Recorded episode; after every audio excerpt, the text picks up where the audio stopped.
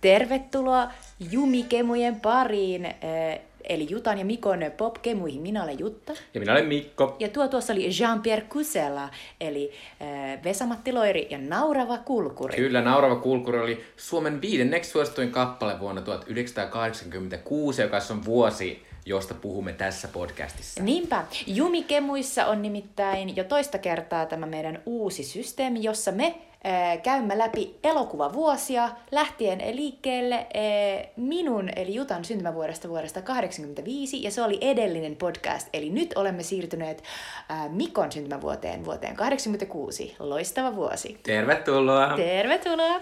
Ja tämä meidän podcastimme toimii niin, että ensin puhumme vähän yleisesti vuodesta 86, kerrotaan vähän mitä elokuvia maailmalla silloin katseltiin, mitä oskareita silloin esimerkiksi jaettiin, mille elokuville, ja sitten sen jälkeen siirrytään meidän äh, valikoituun elokuvaan vuodelta 86, joka on David Cronenbergin The Fly Kärpänen.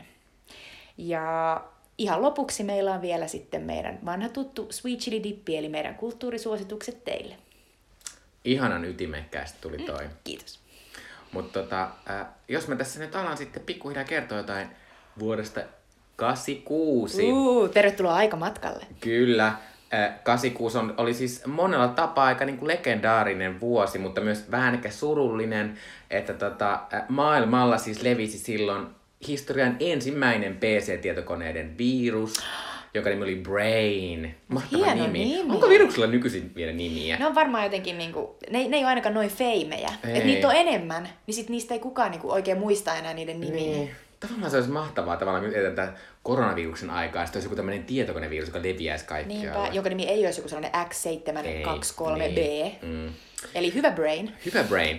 muistut, muistut äh, mieleen. Vuonna 86 myös Pixar Animation Studios, eli Pixar perustettiin. Oh, kiitos. Pixar siis on tämä klassikko, nykyisin jo ihan klassikko animaatiostudio, joka siis on tehnyt Toy Storyt ja Nemoa etsimässä eli ja Wally tietokoneanimaatiostudio, eli sillä Kyllä. tavalla hyvin tota, vedetty aasin siltä Brainista. Kyllä, tähän. ja nykyisin, tota, äh, nykyisin siis Disneyn omistama. Mm-hmm. Äh, tota, Ruotsissa naapurimaassa me oli tämmöinen skandaali, kun heidän silloinen pääministeri Olof Palme murhattiin. Niinpä, eikä sitä murhaa ole vieläkään selvitetty. Ei Se ole. on edelleen. Vähän niin kuin John F. Kennedy, niin mm. sama meininki. Äh, toi, taas Suomen toisella puolella tapahtui vielä ehkä hirveämpää, koska myös Chernobyl ydinvoimalla onnettomuus tapahtui huhtikuussa 1986.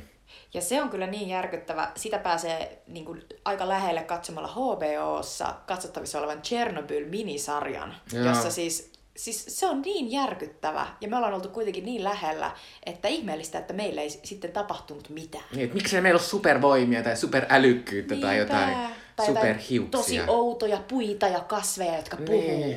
No. Joensuu ja Lappeenranta on edelleen vähän tylsiä kaupunkeja, että siellä ei ole mitään Mutta Lappeenrannan jo nyt puretun ää, entisen kaupunginteatterin seinässä oli sellainen säteilymittari. Mä muistan, että me käytiin sitä katsomassa aina, niin kuin joskus kouluteatteriretkillä, että onko siinä nyt noussut, koska se oli silloin vuonna 86 no, no tietysti ihan ikin, tapissa. No oliko ikinä noussut? No ei, se oli aina ihan tylsästi niin kuin Turvallisesti, mutta vähän niin, tietysti. Niin, sitä se on. Öö, sitten Amerikassa oli tämmöinen, tämä on tämmöinen hassu juttu, mikä aina välillä tulee esiin niin kuin monissa amerikkalaisissa sarjoissa. Niin Amerikassa järjestetään tämmöinen vähän kummallinen Hands Across the America hyvän tekeväisyystempaus, jossa siis viisi miljoonaa amerikkalaista muodosti sen ihmisketjun Amerikan niin kuin leveydeltä päästä päähän. Ja tällä siis rehät, kerättiin rahaa nälkää ja kodittomuutta vastaan. Joo, noin mäkin lähtisin ratkaisemaan nälkää ja kodittomuutta mm. Ihmisketjulla. En esimerkiksi korjaamalla niin kuin jotain Mut toisaalta mä oon silleen, niin kuin, että... Tai antamalla ihmisille perustuloa. no Amerikassa. Mutta toisaalta se on, se on niin kuin silleen, että tavallaan, että jos kaikki ne osallistujat antoi vaikka kaksi dollaria, niin se kerättiin kymmenen miljoonaa. Se kuulostaa paljon, mutta tietysti ehkä se ei ole Amerikan mittakaavassa. Siis kymmenen miljoonaa? Niin. Vaan 10 miljoonaa. No en mä tiedä paljon se kerättiin, okay. mutta, siis, Koska... mutta siis mä ajattelen, että sille, niin. pienillekin, jos nämä kaikki osallistuvat vähän, niin, niin sitten... Mutta mä oon silleen, niin että tollasen tempauksen olisi pitänyt kerätä valtavasti rahaa, jotta... No ehkä se keräskin, mä en... Niin lukenut sitä wikipedia niin pitkälle. Menkää lukemaan. tota, ja sitten silloin tapahtuu myös tämmöinen ihan historian urheiluasia, mikä ei minulle merkitse mitään, mutta monille merkitsee. Eli oli tämä ottelu, jossa Diego Maradona oli tämä Hand of God hetki, jossa hän teki maalin jotenkin silleen kummallisesti omalla kädellään täältä. En ole, mutta siis tästä löytyy siis dokumentti Yle Areenasta tällä hetkellä, joka on kuulemma erittäin hyvä. Että... Joo, joo, eli siis, joo, näin, mä oon nähnyt sen ja siinä siis ä, ä, pallo osuu häntä käteen, allegedly, mutta tota, sitä ei tuomita siis käsi, käsipalloksi, tai siis sitä ei, saa, sitä ei mitätöidä sitä maalia. Anyway. Sitten tota, musiikillisesti verrattuna esim. edelliseen vuoteen, jolloin Madonna ja George Michael oli kovia, niin mm. tämä oli ehkä vähän selvästi tylsä vuosi, että USAssa kuunneltiin aika paljon R&B-musiikkia, että Diane Warwickia ja Whitney Houston oli kova nimi sillä, mikä tietysti on mieletöntä, mutta On, on. Öö, ehkä siinä, sille vuodelle ei kertynyt semmoisia niinku klassikkohittejä samalla tavalla, mm. mutta Suomessa taas kuunneltiin Final Countdownia, Joo, se oli Suomen ruotsalaisen. Europen ja sitten tosiaan tämä alussa kuultu Vesa-Matti Loirin Naurova kulkuri oli myös iso hitti. Joo, se oli numero vitosena. Final Countdown ja nykyisin varmasti olette kuulleet, jos olette ikinä katsoneet lätkää. Siellä se aina soi. Siellä se soi. Kovat royaltit varmaan menee Ruotsiin edelleen. Niinpä. Mutta siis, äh, no mitäs elokuvat? Äh, no elokuvissa oli, tää on ihan hauskaa, että tota, äh, koko maailman katsottu elokuva oli siis siinä vuonna Top Gun, koska te voitte käydä kuuntelemassa. Me tehtiin ihan tuossa pari jaksoa taaksepäin Top Gunin, Top Gun-jakso, joka on siis tämä tämmöinen äh, mieletön lentäjä S-elokuva, Joo. jossa, On siis- lentoelokuva, ei olekaan hama-elokuva. ei yhtään oma elokuva, joka teki siis viimeistään äh, Tom Cruisesta ison tähden, mutta myös Val Kilmeristä ja Val Kilmeriin liittyen, niin kannattaa käydä lukemassa New York Timesissa on semmoinen mahtava Val Kilmerin, koska Val Kilmer, on hyvin mennyt, hänellä on tehty nykyisin semmoinen le- vakava leikkaus, jonka jo- johdosta hän ei muun muassa pysty melkein puhumaan ollenkaan. Joo, hänellä ja- kurkkusyöpä, eikä. Kyllä. Ää, mutta kannattaa käydä lukemassa haastelu, se on tosi hauska. Se, siinä on semmoinen- mahtavia anekdootteja siitä. Val Kilmer esitti Batmania joskus, niin se kertoo siinä, että, että hän niinku tajusi, tajusi, kun jotain lapsia tuli käymään siellä, että kuka vaan voi esittää Batmanin, että ei ketään kiinnosta, kuka esittää Batmania, että ne on kiinnostunut vaan sitä Batmanista. Ja hän, Niinpä. hänelle tuli semmoinen olo, että Eihän ei siitä puhusta tavallaan oikein näekään, että kuka Niin. siellä taustalla on. Paitsi näissä tota, ää, Tim Burtonin Batman ykkösessä ja kakkosessa, niin kyllä mä, mä heti huomaan, että siellä on Michael Keaton, kun sillä on sellaiset mahtavat pusuhuulet. Niin, ja tosi iso leuka. Mm-hmm. Äh, mutta siis tämä oli muutenkin äh, Top Gunin lisäksi toinen erittäin menestynyt elokuva oli Crocodile, Crocodile Dundee, eli tämmöinen, mä en ole ikinä katsonut Crocodile Dundee Etkö? elokuvia, en. Mä muistan, tuli, mä, mä oon katsonut pienenä, siis australialainen tällainen, Australian Indiana Jones. Siis tällainen niin jäbä, jolla on niin kuin hieno hattu ja ruoska kädessä ja, ja, ja sitten sellainen ihana äh, nainen, tyttöystävä vierellä. Ja siis tää oli tällainen vähän vanhempi mies. Mä en No, muista mä sitä muistan, minkä näköinen se on, Mut mutta niinku, tota- mut jotenkin se oli niin uskomattoman niinku, tavallaan tosi Australia lämpenevä asia, mutta sitten siitä tulikin maailman niinku, toiseksi katsotuin elokuva. Tai Si- siis se siinä on jotain sellaista niinku, varmaan jotain jotain sellaista lämminhenkisyyttä. Ehkä Australia oli jotenkin huudossa. Ehkä se oli huudossa, mutta ylipäänsä mä, mä katoin tätä vähän näitä listoja ja yritin vähän vetää sieltä semmoisia trendejä, että Top Gun oli ihan megalomaaninen hitti, mutta sitten Crocodile Dundee lisäksi oli vähän semmosia, muutenkin sellaisia vähän sellaisia niinku keveitä, vähän semmoisia eksoottisia elokuvia, jotka menesty. Et muun muassa tämän Crocodile Dundee lisäksi oli Karate Kid 2, joka oli tosi iso hitti, ja siinähän on tämmöistä Aasia-mystiikkaa. Kyllä. Ja myös äh, Eddie Murphyn tämmönen hittielokuva The Golden Child julkaistiin sinä vuonna, joka on myös tämmöinen kummallinen Tiibetiin sijoittuva fantasiakomedia, Siis jossa Eddie Murphy on semmoinen chosen one. Siis toi vaikuttaa niin siltä, että se pitäisi joskus katsoa. Joo. Ja sitten kolmas tämmönen ehkä vähän trendinalainen juttu oli, että, että äh, tämmöisenä skififanina tämä lämmittää, että Skifi menestyi tosi hyvin tuona vuonna, että y- yhtiä niin kuin menestyneempiä elokuvia oli Aliens, eli Alien-sarjan äh, tota, toinen osa, jonka siis Cameron James Eh, Cameron. James Cameron ohjasi. Mm-hmm. Ja lisäksi Star Trek 4 eh, elokuva eh, The Voyage Home Niin oli ihanaa. erittäin iso hitti. Live long and prosper. Kyllä. Eh, Suomessa taas oli vähän erilainen meininki. Eh, Suomessa katsotuin elokuva oli Uuno Turhapuro muuttaa maalle. Tämä Uuno Turhapuro t- tulee tässä meidän aika monessa jaksossa esiin, kun me katso, kat- käydään vuosia läpi, koska Uuno Turhapuro elokuvat oli aivan siis aivan käsittämättömän suosittuja. Aina 1980-luvun alusta tonne about 90-luvun puoleen väliin, niin kuin, että melkein joka vuosi julkaistiin uusi Uno-elokuva, ja ne menestyi siis ihan erittäin erittäin hyvin, niin kuin, että ne sai aina joku 300 000 katsojaa, ja jos sinä vuonna ei julkaistu tyyliin James Bondia, ne oli aina katsotuin elokuva niin kuin, ää, sillä vuonna. Ja puhutaan, että tohon aikaan kuitenkin Suomi-elokuva oli ylipäänsä pikkasen niin sellaisessa laskusuhdanteessa, niin Spede oli käytännössä ainoa, joka toi siis äh, suomalaiset teattereihin mm. katsomaan Suomi-elokuvaa. Ja ne oli noin turhapurot. Ja, ja mä oon lukenut tästä siis Suomen elokuvasaation historiikin, jossa käytiin muun muassa läpi sitä, että se oli niin selvä, niin kuin varma nakki myös niin kuin tili, tilipuolelta noille näyttelijöille, että niillä oli älyttömän helppoa, kun ne tiesi, että ne menee kesällä pariksi kuukaudeksi tai kuukaudeksi mm. niin kuin, kuvaamaan tota, sit se tulee seuraavana vuonna ulos, ja sitten taas mennään kesällä kuvaamaan seuraavaa. Niin, siis kun oli... näitä katsoo, nämä on niin nolla budjetilla tehty, tai ihan ne on Kyllä. silleen niin kuin... Ja niin kuin easy money, niin. siis se oli, se oli selkeä juttu. Ja Speden vallasta kertoo myös se, että myös Speden tällainen äh, katsomatta paskaa niminen Pikkupojat elokuva oli myös viidenneksi katsotun Suomessa, että Spedellä meni aika lujaa. Mä en ikinä en kuulko tästä, mutta kuulin Jutalta, että tämä on tämmöinen melko huono se, elokuva. Se on näitä Speden, Speden aivan niin kuin klassikkoja. Toki kannattaa katsoa, tai jos et ole ikinä nähneet ja teillä on mahdollisuus. Näitä on hieman hankala kyllä nykyisin löytää, että jos ei ole DVD, niin, niin vähän kiven alle. Tähän aikaan itse asiassa, nyt, nyt kun muistelen, niin Maikkari näytti niin kuin kaikki Spede, elokuvat, myös näitä niin kuin aivan käsittämättömiä niin kuin pienempiä niin kuin hittejä, niin kuin, no, oh. pikkupojat, niin no. mä en tiedä, onko ne enää katsottavissa vaikka Hyvä maikkari. Maikkarilla. Mutta Uunoista sen verran vielä, että viimeinen jättimenestys Uunoilla oli vuonna 1992 julkaistu Uuno Turhapuro Suomen tasavallan presidentti, josta Uunosta siis tulee Suomen presidentti. Ja, mutta sitten nähtävästi Vesamatti Loirille ja Spedelle tuli jonkinlaista tämmöistä riitaa ja draamaa, niin sitten seuraavana vuonna 1994 julkaistiin sitten tämmöinen Uuno Turhapuron veli, jossa ää, siis Loiri ei suostunut ollenkaan olemaan mukana, vaan se kertoo Uuno Turhapuron veljestä Tarmo Turhapurosta, jota esitti Esko Salminen.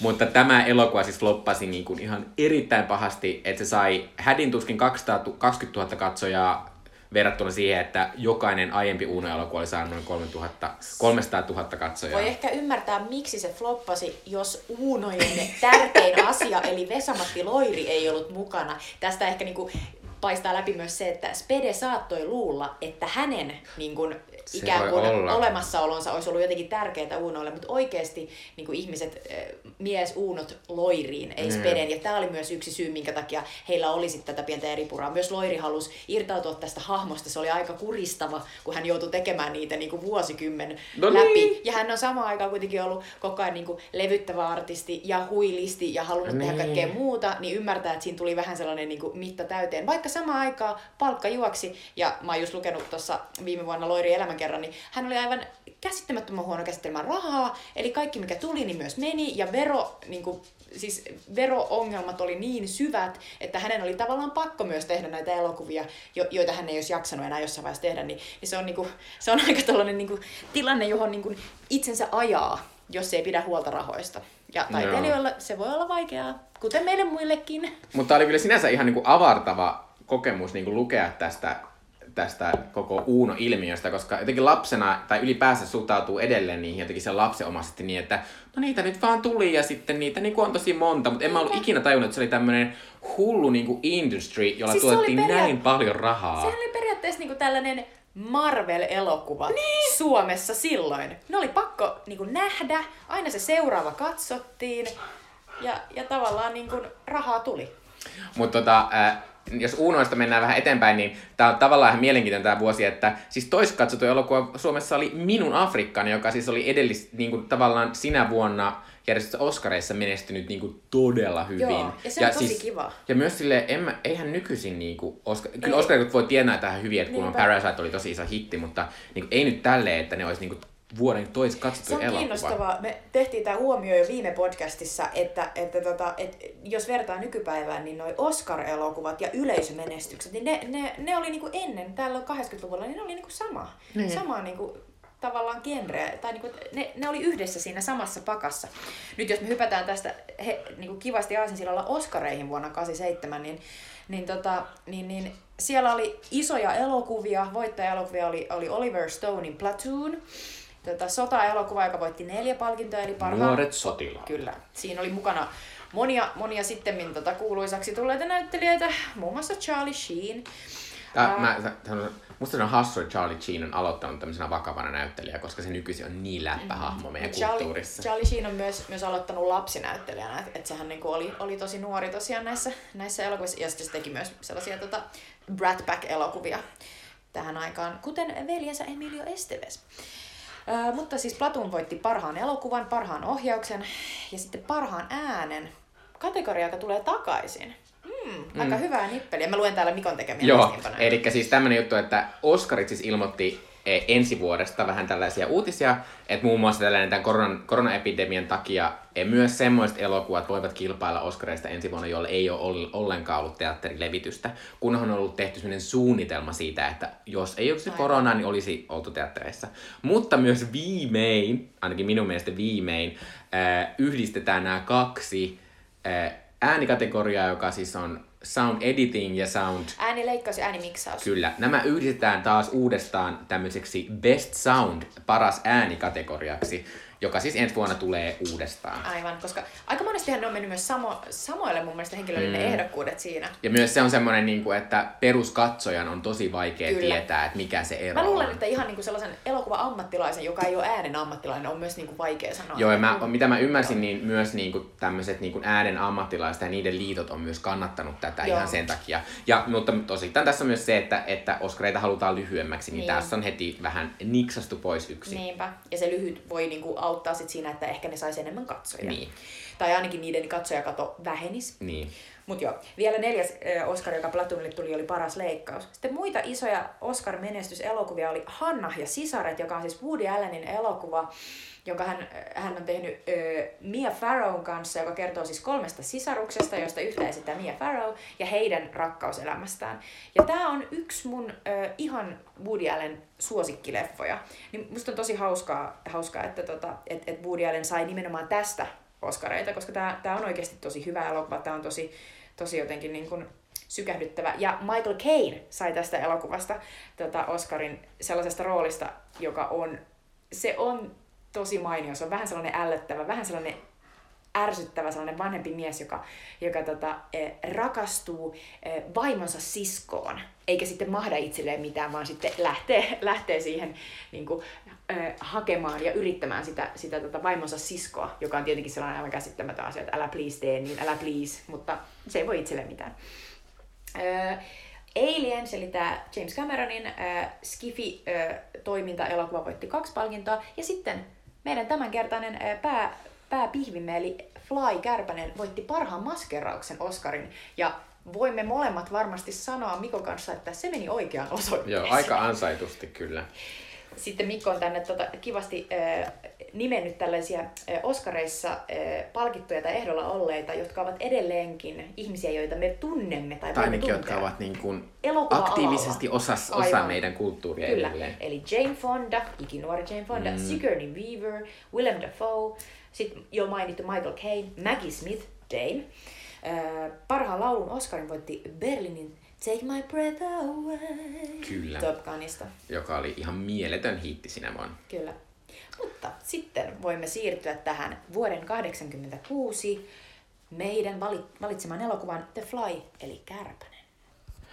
Ö, eli The Fly Kärpänen on tällainen eh, ohjaaja David Cronenbergin ohjaama äh, mä luen, mitä tämä oli mahtava science fiction body horror film, joka musta kuvaa aika, aika hyvin tätä äh, elokuvaa. Äh, tämä on siis tämmönen äh, äh, aika, tota, tämä on tämmönen kolmen näyttelijän kauhuelokuva, jonka isoissa päärooleissa on Jeff Goldblum ja Gina Davis, ja lisäksi näyttelijä John Getz on, on myös tässä pienemmässä roolissa. Ja tämä siis perustuu George Langelan novelliin vuodelta 1957, ja tämä siis on tehty eka kertaa elokuvaksi jo vuonna 1958, jolloin yksi näyttelijöistä oli tämmöinen kauhuelokuva legenda Vincent Price. Kuten aiemmin sanottiin, niin tämä oli myös vähän ehkä kummallisesti Oscar-voittaja, eli tämä voitti parhaan maskeerauksen Oscar-patsaan. Se on, mä sanon sen takia kummallisesti, että, että nykyisin maskeerauksesta äh, harvoin niin kuin huomioidaan kauhuelokuvia. Mutta toisaalta ehkä nykyisin kauhu tehdään paljon helpommin niin kuin tietokoneella mm. tai jollain tuollaisella. Kyllä, koska tässä se on ehdottomasti niin kuin ollut niin kuin maskeerauksen riemuoitto tai tavallaan niin kuin sellaisten erilaisten proteesien kyllä, niin kuin käyttö kyllä. on ollut juttu. Että jos saadaan laiha ihminen näyttämään pullealta, niin sitten sieltä tulee Oscaria. Tämä oli, oli ihan ok menestynyt elokuva, tämä tuotti noin 60 miljoonaa dollaria, Äh, mutta tämä oli, vaikka tämä ehkä siitä ei välttämättä tajua, kun sitä elokuvaa katsoo, mutta tämä oli suhteellisen kallis elokuva kuitenkin, että tämä oli maksanut noin, sitä vähän heittelee ne arviot, mutta noin 9-15 miljoonaa dollaria. Tavallaan sitten myös, jos sitä miettii, että mistä se raha olisi voinut, niin kuin, mihin se raha olisi voinut mennä, niin sitten kyllä ymmärtää, että siinä on monia paikkoja, mihin se on voinut mennä, koska tässä on tosi makeita, me puhutaan myöhemmin vähän enemmän niistä laitteista, mutta tässä on siellä laitteita, mm. ja sitten tässä on se maskeeraus, joka on vaatinut hirveästi, ja, ja sitten niin kuin tavallaan myös ne sellaiset oliot, joita mm. niin kuin, mä, mä katsoin lopussa, siis oli vain järkyttävä lista ihmisiä, jotka oli tekemässä niin kuin, tätä kärpästä. Joo, ja on tässä ihan semmoisia tietokoneefektejäkin, mm. missä tuota, ä, apina vaihtaa paikkaa semmoisen sinisen valon läpi. Joo, se oli kyllä upeata. mutta tota, kerropa Jutta vähän tästä Cronenbergistä. Joo, siis äh, Mikko oli listannutkin tänne David Cronenbergin tällaisen äh, tavallaan tunnetuimpia elokuvia, Existence, Crash, ei se Ei. Paul Haggisin Oscar-elokuva, joka, joka vei tota, ansaitun Oscarin tuolta Brokeback Mountainilta, vaan siis tällainen kolareista kiihottuvien ihmisten elokuva Crash. History of Violence ja Eastern Promises, molemmat Dikko Mortensenin myöhemmän uran tällaisia merkkipaaluelokuvia, ehkä muistatte siitä. Dangerous Method myös Vikon kanssa, Cosmopolis, Robert Pattinsonin kanssa Joo. ja Maps to the Stars Julianne Mooren kanssa. Ja mun sanoa, niin kuin, että, että vaikka, vaikka tämä on ehkä, ehkä verrattuna tähän The Flyhin, niin Cronenbergin tämä elokuvan tekeminen on vähän niin kuin ns. normalisoitunut, mutta hän tekee silti aika niin kuin hulluja elokuvia. Niin Tuo Cosmopolis on todella kummonen elokuva, missä Robert Pattinson vaan ajaa semmoisella autolla ympäri niin kuin kaupunkia. Ja Maps to the Stars on, jos rakastat Julianne Moorea, niin se on ihan mieletöntä. Se on mieletön. Mutta siis Cronenberg oli vielä tässä vaiheessa vuonna 86, kun Kärpänen tuli, niin se, tied, se tunnettiin lähinnä sellaisena todella outojen, nimenomaan tällaisten body horror kauhuelokuvien tekijänä, että et ennen tätä elokuvaa se oli tehnyt Scannersin, Suomen, suomennus Scanners tappavat ajatukset, jossa siis äh, ihmisillä on sellaisia telekine, äh, hetkinen, onko ne telekinettisiä voimia, siis ajatusvoimia, joilla ne pystyy muun muassa niin kuin räjäyttämään toisten ihmisten Sounds päät. about right. Joo, ja sitten Videodromin, joka on siis yksi mun lapsuuden niin kuin sellaisia pelottavimpia kauhuelokuvia tämän Flyn lisäksi. Eli Videodrome, jossa James Woodsin näyttelemä kaveri, joka yrittää selvittää jonkun sellaisen äh, snuff äh, leffan tekijöiden rinkiä, niin sitten se sulautuu yhteen VHS-laitteistojen kanssa ja siinä on kaikkea tosi mahtavaa sellaista ihminen vai laite niin kuin meininkiä. Tosi sellaista niin kuin, tavallaan sitä 80-luvun niin kuin kummastellaan tätä elektroniikkaa ja tätä uutta maailmaa ja sitten tavallaan sitä sellaista kehokauhua, että, että mitä tapahtuu, kun joku ihminen muka työntää VHS-kasetin mahaansa ja siis se on aivan käsittämätöntä. niin, tota, niin sitten sit kuitenkin 2000-luvulla History of Violencein myötä, niin Cronenbergistä tuleekin yhtäkkiä aika sellainen niin kuin, vähän niin kuin kovempien draamojen sellainen niin kuin vakavasti otettava niin kuin tavisohjaaja jopa. Ja sitä on hauska hauska niin kuin ajatella, koska loppujen lopuksi kaikki sen elokuvat, just niin kuin Mikko sanoi, on outoja. Niissä on joku outo niin kuin kierre, että jos ne ei ole näitä body horror-elokuvia, niin sitten niissä on joku todella outo mentaalinen kierre, niin kuin esimerkiksi siinä Julianne Mooren Maps to the Stars, se, joka tavallaan kertoo myös esimerkiksi Hollywoodissa toimivasta niin kuin tavallaan niin kuin lasten hyväksikäytöstä ja siitä niin kuin tavallaan ringistä yhtenä tarinana. Joo, ja siis tavallaan Cronenberg on siinä mielessä mielenkiintoinen ohjaaja edelleen, että hän on siis tämmöinen, että hän selvästi niin kuin vaatii näyttelyitä aika paljon, että hän ottaa myös tällaisia niin kuin, just niin kuin Robert Pattisonin kaltaisia teinitähtiä näyttelemään sitten muun muassa tämä Dangerous Method, joka siis kertoo Freudista ja, ja tuota... Freudin ja Jungin yh- kyllä. ystävyydestä ja sitten niiden suhteesta sellaiseen potilaaseen. Joo, jota Keira esittää Knightley. siis Keira Knightley. Ja sitten Keira Knightley näyttelee siinä elokuvassa tosi kummallisesti. Kyllä. Että se on tavallaan semmoinen, että, että että hän on selvästi aika niin kuin kunnioitettu elokuvan näyttelijöiden niin kuin keskuudessa. Hän saa kyllä. edelleen todella isoja tähtiä elokuvinsa. Ja kyllä mä niin kuin, eh, nyt, nyt INDBssä valitettavasti ei ole mitään elokuvaa, mitä hän olisi tekemässä, mutta kyllä mä City Cronenbergiin niin kuin yhdistän sellaista tiettyä niin kuin kiero, kieroutuneisuutta. Kyllä. Ja sitten se on tavallaan semisti ehkä myös silleen jollain tavalla mielenkiintoisempaa, koska ne kuitenkin nykyisin sijoittuu semmoisiin seminormaaleihin ympäristöihin, mm, kyllä. ne hänen outoudet. Et mutta tavallaan loppujen lopuksi aina on ollut kyse jostain ihmismielen outoudesta. Että niin kuin tässä elokuvassa nyt päästään niin kuin, ee, syventymään tähän kärpäseen, niin tässäkin niin kuin voi ajatella, että loppujen lopuksi olisi kyse vaan niin kuin jostain ehkä pienemmästä mentaalitason niin kuin, tapahtumista ihmisten väleillä, mm. mutta sitten kuitenkin se näyttäytyy tässä sellaisena body horrorina ja hirveänä niin kuin, oh, ihmisen niin kuin, ruumis mätänee ja kaikkea. Mutta äh, nopeasti juoni ilman nyt ihan, mä en tiedä voiko tätä kertoa spoilaamatta, koska tämä on kuitenkin...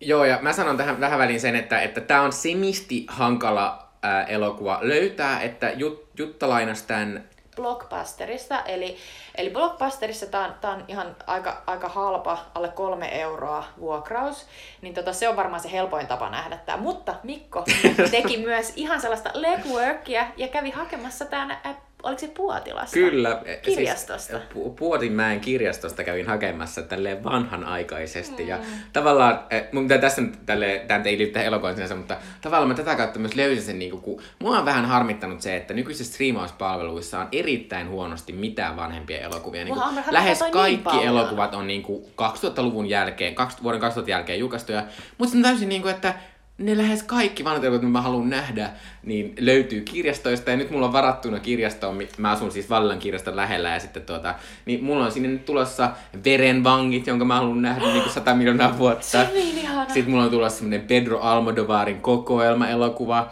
ei kun kokoelma boksi, ja sitten mulla on tulossa vielä toi, toi, toi Lars von Trierin Melankolia, jota mä en ole nähnyt tosi tosi pitkään aikaa, kun mä haluan nähdä uudestaan. Se on upea elokuva, ja mun on pakko toivoa tässä ääneen, että sitten kun me päästään 90-luvun siihen vuoteen, milloin verenmangit on, niin voi kun me päädyttäisiin, että se olisi se meidän sen vuoden elokuva. No.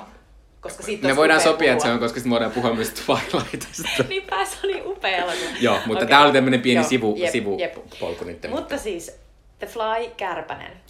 Synopsis, eli mitä siinä elokuvassa tapahtuu. Se kertoo sellaisesta tiedemiehestä, jota esittää Jeff Goldblum. Se tiedemiehen nimi on Seth Brundle, ja Seth Brundle on tehnyt monta monta vuotta yksin sellaisessa valtavassa niin kuin, tavallaan varastorakennuksessa uutta keksintöä. Tämä elokuva alkaa tosi silleen Cronenbergimäisen oudosti, sellaisesta science fairista, jossa tämä Seth Brundle on niin kuin rinkki kädessä, ja se puhuu Gina Davisin esittämälle äh, Veronica, en muista sukunimeä, mutta, mutta Veronica on tällainen äh, toimittaja, se on tiedetoimittaja. Musta on kauhean kiinnostavaa, että se on niin kuin, nimenomaan tiedetoimittaja, mm. ja, ja se äh, niin kuin Seth Brundle selittää tälle Veronicalle, että hei, tuu, tuu mun kämpille, että mulla on siellä keksintö, joka muuttaa maailman. Ja tässä vaiheessa katsojat on tietysti silleen, että no, se yrittää vaan niinku viedä sen ja, ja niinku panna sitä. Mutta sillä oikeasti on siellä keksintö, joka muuttaa maailmaa potentiaalisesti. Seth Brundle on keksinyt telepodin, joka on siis kaksi tällaista niinku tavallaan outoa sellaista häkkyrää, johon mennään sisään. Ja tarkoitus on, että se e, siirtää niin sen asian, joka laitetaan sinne toiseen podiin, niin se siirtää niin kuin siihen toiseen podiin. Eli tavallaan teleporttaa asian paikasta A paikkaan B. Ja sitten tämä näkee tämän niin kuin in action samana iltana vielä tämä Gina Davisin esittämä Veronica, toimittaja, ja, ja, tota, ja se on vähän silleen, että onko tämä totta, mutta se yrittää kuitenkin niin kuin heti viedä sen niin kuin pomolleen ja tehdä siitä jutun, no pomo ei usko ja näin. Ja pikkuhiljaa tämän Veronikan ja sitten äh, tiedemies Seth Brundlin välillä alkaa suhde. Ja sitten tapahtuu tämä klassinen asia, joka, joka aina näissä ää, tieteiskauhuelokuvissa tapahtuu, eli jokin menee pieleen. Ja Seth Brundle tekee itsellään sellaisen ihmiskokeen, eli hän ei tavallaan jaksa odottaa erilaisten tapahtumien johdosta, eli hän on kännissä ja hän on mustasukkainen, niin hän ei jaksa odottaa, että, että hän jaksaisi niin kuin, tavallaan tehdä tämän vuosia jatkuneen työnsä niin kuin kunnolla loppuun, vaan hän heti kun hän on tehnyt tällaisen eläinkokeen paviaanilla ja nähnyt, että se paviaani siirtyy paikasta A paikkaan B ja näyttää olevan kunnossa, niin hän menee ja siirtää itse itsensä. Mutta ongelma on se, että sinne tulee mukaan kärpänen ja tämän Seth Brundlin ja kärpäsen geneettiset ainesosat sekoittuu ja, tota, ja pikkuhiljaa Seth Brundle alkaa muuttua kärpäseksi. Tämä on niinku se synopsis. Kyllä. Äh, kuten Jutta kertoo, niin tässä elokuvassa ei ole, ei ole kauhean monta hahmoa, ja siksi mä ehkä haluan nyt tässä vaiheessa keskustella vähän aikaa näistä kahdesta päänäyttelijästä, jotka on molemmat omalla tavallaan ihan mahtavia. Äh, pääosassa on siis Jeff Goldblum, äh, mä oletan, että niinku kaikki tietää, kuka Jeff Goldblum on, koska hän on semmoinen... Mistä roolista ne tietäisi sen No mutta on niin monia vaihtoehtoja, koska sä voit tuntea mm. Jeff Goldblumin Jurassic Parkista, mm. joka on ehkä hänen tämmöinen niin kuin klassisi iso rooli, mutta hän oli myös iso tähti Independence Day-elokuvassa, joka totta. oli aivan suunnaton hitti. Se on totta. Eli jommastakummasta näistä luultavasti te muistatte Jeff mm. Goldblumin. Ja, äh, mutta siis nykyisin hän siis West, äh, Jeffistä on tullut vähän tämmöinen niin sanottu character actor, eli tämmöinen, niin kuin, että hänet otetaan mukaan vaan sen takia, kun hän tuo tavallaan pelkällä olemuksellaan mm. sellaista tiettyä... Hän tuo Jeff Goldblumiuden Kyllä, kyllä. joka eh... tarkoittaa niinku just sitä höpöttelyä ja pitkiä sormia, isoja käsiä. Tässä elokuvassa on kohtaus, jossa Jeff Goldblum äh, juo ja höpöttelee ääneen, joka no, oli ihan sellainen tämä on se Jeff Goldblum, jota nyt tuodaan Wes Andersonin elokuviin ja Marvel-elokuviin. No tätä oli just sanomassa, että, että viime vuosina äh, Jeff on ehkä tunnetuin just, hän on ollut monessa Wes Andersonin elokuvassa, ja sitten hän on myös ollut, äh, varmaan ehkä iso rooli Marvelilla, hän, hän oli Thor Ragnarokissa tämmöinen semihullu hallitsija ja aivan upea. Grand Master. Kyllä. Ihana rooli. Se oli ihana, ihana, ihana. Sinistä kajaalia. Kyllä. Äh, mutta siis Jeff Goldblum on, on siis tämmöinen, äh, hän on selvästi tämmöinen äh, tavallaan todella rakastettu näyttelijä, mutta ehkä vähän silleen, että hänellä ei ehkä ole kauheasti, ainakaan nykyisen hänelle ei enää anneta kauheasti niin kuin erityyppisiä rooleja, että hän on aina tämä vähän sidekick, ja musta tuntuu, että Jeff Goldblum on semmoinen, joka on aika usein myös semmoisena cameo-roolina niin kuin itsenään ollut monissa mm. semmoisissa pikkujutuissa välillä. Se on totta. Ja itse asiassa mun mielestä hän aloitti elokuvauransa Woody Allenin Annie Hall-elokuvassa olemalla yksissä Hollywood-bileissä tyyppi, joka soittaa puhelimella jooga-opettajalleen ja sanoo I forgot my mantra. Ja tämä on niin kuin hänen niin kuin tulonsa Hollywoodiin, mikä siis tavallaan kuvaa koko hänen uraansa. Kyllä. äh, mutta sitten tota, toisessa isossa roolissa tässä elokuvassa on Gina Davis, äh, ja nytten sanon, me emme mainitse Reni Harlinia tämän minun lauseen jälkeen. Gina Davis on muutenkin kuin seurustuksen suomalaisen kanssa. Nauran täällä, en, Kyllä. en aio sanoa sitä nimeä.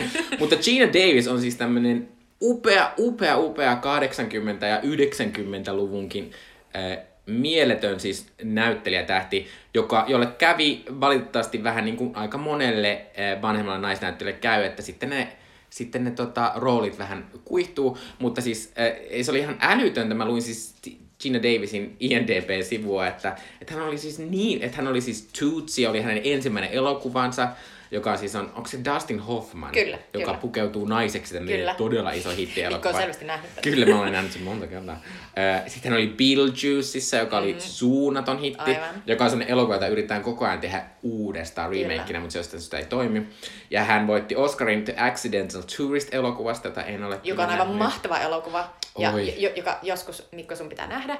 Sitten mä muistan, että mä oon pienenä nähnyt äh, Gina Davisin sellaisessa Angie-elokuvassa, jossa hän sitä naista, joka sen elokuvan lopussa siis joutuu jättämään lapsensa ja lähtemään pois. Ja muistan, että tässä elokuvassa mä näin ensimmäisen kerran, että kun nainen imettää, niin hänellä tulee siis maitoa rinnasta ja se näkyy noissa niin kuin, hänen vaatteissaan, eikä hän voi sille mitään. Tämä Angie äh, on jättänyt lapsensa, on jossain lentokentän tyyliin vessassa ja yhtäkkiä siellä katsoo niin kuin, peilin ja näkee, että on niin kuin, sellaiset maitotahrat ja sitten hän alkaa itkeä. Ja muistan, että tämä oli pienenä ihan sellainen, mikä tota naista vaivaa? Siis se oli aivan sellainen, että mikä sillä on hätänä. Ja siis Gina Davis teki ensimmäisen vaikutelman muhun erittäin vahvan. Joo. Mutta tietysti ehkä tunnetuin Davisin rooli on Thelma Louise-elokuvassa, jossa hän esittää tämmöistä äh, Susan Sarandоnin kanssa vähän karkuretken lähtevää naista, äh, joka siis on upea, upea elokuva. Äh, mutta mun ehkä Gina Davis lempielokuva on The Long Kiss Good Night, koska minä olen tämmöinen äh, ihminen, joka arvostaa vahvoja naisia agenttielokuvissa, jotka kicks ass, vähän niin kuin tyyli alias. Ja tää on ihan mun mielestä aivan siis mahtava elokuva. Tekee mieli katsoa se uudestaan. Kyllä. Ää, tota, mutta nykyisin, nykyisin siis Gina Davis ei ole niin aktiivinen näyttelijä, mutta hän on edelleen erittäin niin kuin, aktiivinen osa Hollywood ää, tätä koko ää, instituutiota, koska hän, hän on viime vuosina tehnyt erittäin vahvasti töitä siis ää, sukupuolisen tasa-arvon, sukupuolisen tasa-arvon eteen tämmöisen, hän on perustanut Gina Davis Institute on Gender in Media, ää, instituutin siis, jonka tavoite on siis lisätä sukupuolten tasa-arvoa ihan vaan siihen, että keitä sä käytännössä näet siinä screenillä. Hän oli saanut inspiraation siitä, että hän oli katsonut siis lapsensa kanssa niin kuin ihan lastenohjelmia yhdessä ja yhtäkkiä alkanut kiinnittää silleen, että kaikki nämä puhuvat hahmot tässä on miehiä tai miehen äänellä Kyllä. tai poikia. Toi on ihan todella, todella oikeasti äh, siis vaikutusvaltainen toi Gina Davisin instituutti. Se tuottaa hirvittävästi dataa, koska tota, mäkin on töissäni törmännyt siihen dataan tosi paljon. Ja nyt kun mulla on itselläni lapsi, ja mä oon katsonut, nyt vaikka mun lapsi ei vielä katso lastenohjelmia, niin mä oon katsonut niitä, niin mä kiinnitän ihan heti eri tavalla huomiota siihen, että kuka siellä puhuu ja kuka siellä tekee. Ja, ja niin kuin ymmärrän täysin tämän Ginan niin kuin tavallaan lähtemisen tähän juttuun. Mutta siis hän on, hän on erittäin vaikutusvaltainen, koska musta tuntuu, että, Kyllä. että se instituutti on saanut aikaan jo tosi paljon keskustelua mm. ja sitä kautta niin kuin, tavallaan ollut mukana tässä ja sitten on tullut Me Too ja kaikki niin kuin, tavallaan tähän niin kuin, jatkoksi tähän suureen keskusteluun siitä, että, että niin kuin, tasa-arvo. Mutta mut sitten vielä tämmöinen asia, minkä mä löysin, on, että miksei kukaan kertonut mulle, että Gina Davis on Glow-sarjan toisella kaudella. Se on se show wrestling vai nai, naissarja, joka on Netflixissä. Mä käyn nyt katsonut sitä kakkoskautta. Niin. Siis IMDBssä lukee, että Gina Davis on kuudessa niistä jaksoissa. Tämä tieto olisi saanut mut katsomaan sen. Ja mä ainakin katsoisin nyt, että on mäkin, Gina Davis. pakko. Joo. Joo. Mutta äh, tässä näistä näyttelijöistä vähän sen, äh, ja tota, mutta ehkä me aletaan nyt jutella vähän tästä fiiliksistä, mikä meille Niin. tuli, kun me tässä nyt katsottiin tämä The Fly Kärpänen. Niin. Mua kiinnostaa, että mitä mieltä sä olit Mikko siitä. Öö, mä oletan, että sä et ole nähnyt tätä kauhean montaa kertaa ainakaan. Itse asiassa tämä oli ensimmäinen kerta, kun mä näin tämän elokuvan. Sittenhän tämä kiinnostaa mm. tosi paljon. Tämä oli siis mun mielestä aika mielenkiintoinen, mutta mä oon huomannut tässä varmalla iällä, niin kuin mä kerroin viime jaksossa, että mulla on vähän semisti ongelma joiden kasarleffojen kanssa, että niissä on outo tahti, mutta tässä se ei mua haitannut. Mä selvästi huomaan, niin kuin, että tämmöiset viihteellisemmät elokuvat toimii mulle paljon paremmin. Ja siis, ja siis tällaiset niin kuin, eh, action painotteiset. Esim, esim. me katsottiin Total Recall, joka on tämmöinen Paul Verhoevenin Arnold Schwarzenegger-elokuva. Ja sit se on musta aivan siis upea, koska se, Se on, niin typerä. mahtavaa. Niin tavallaan tässä on vähän semmoista samanlaista. Ai se on niinku silleen on the verge of, onks tää liian, meneekö Niin, mutta, yli? mutta sitten tavallaan sitten mä tavallaan, mulla, mulla on, mulla, tässä on vähän samana samainen meininki kuin siinä myös silleen, että, että mä niinku arvostan vähän sitä, että kaikki ei tarvii näyttää niinku ihan mega upealta, vaan niinku, että jotkut asiat voi näyttää semikämäiseltä, jotkut mm. efektit voi näyttää semikämäiseltä, koska ne on silti jotenkin, jotenkin ruumiillisempia ja semmoisia oikeampia Joo. kuin ne nykyisin, mitkä tehdään tietokoneella semmoisia, että wow, räjäytin tämän planeetan. Kyllä, kyllä. Niin. Ei, mä oon ihan täysin mukana tossa. Ja siis niille, jotka ei ole nähneet tätä elokuvaa, jotka on niinku tavallaan nyt meidän kuvailujen varassa, niin siis se body horror äh, skifi, mitä tässä on, niin siis tässä niinku tavallaan se, se kun tämä Seth Brundle, tiedemies, alkaa muuttua kärpäseksi, niin sitten tavallaan siinä alkaa tapahtua sellaista uskomatonta degeneraatiota sen kehossa ja lopulta se niin kuin aluksi tää, se Jeff Goldblumin kaunis naama alkaa muuttua sellaiseksi tummaksi, sitten loppujen lopuksi niin kuin tavallaan se alkaa saada sellaisia järkyttäviä sellaisia paiseita, sitten tipahtaa kynsiä, sitten sit ihan, ihan niin kuin loppujen lopuksi lähtee hampaat suusta ja sitten se alkaa, niin kuin, alkaa oksennella sellaista niin kuin syövyttävää happoa ja sitten ihan ihan viimeiseksi, tämä on aivan niin kuin, tää on edelleen sellainen, että kun mä katsoin tämän, niin se, tää oli niin järkyttävän näköinen, että mun melkein piti kääntyä poispäin, että, että siitä niin kuin hajoaa kokonaan se ihmisruumis siinä yläpuolella, että leuka tipahtaa lattialle. Niin, tai vähän niin kuin se ihmisruumis olisi jonkinlainen kotelo, jonka Kyllä. sisältä se tulee, se kärpänen.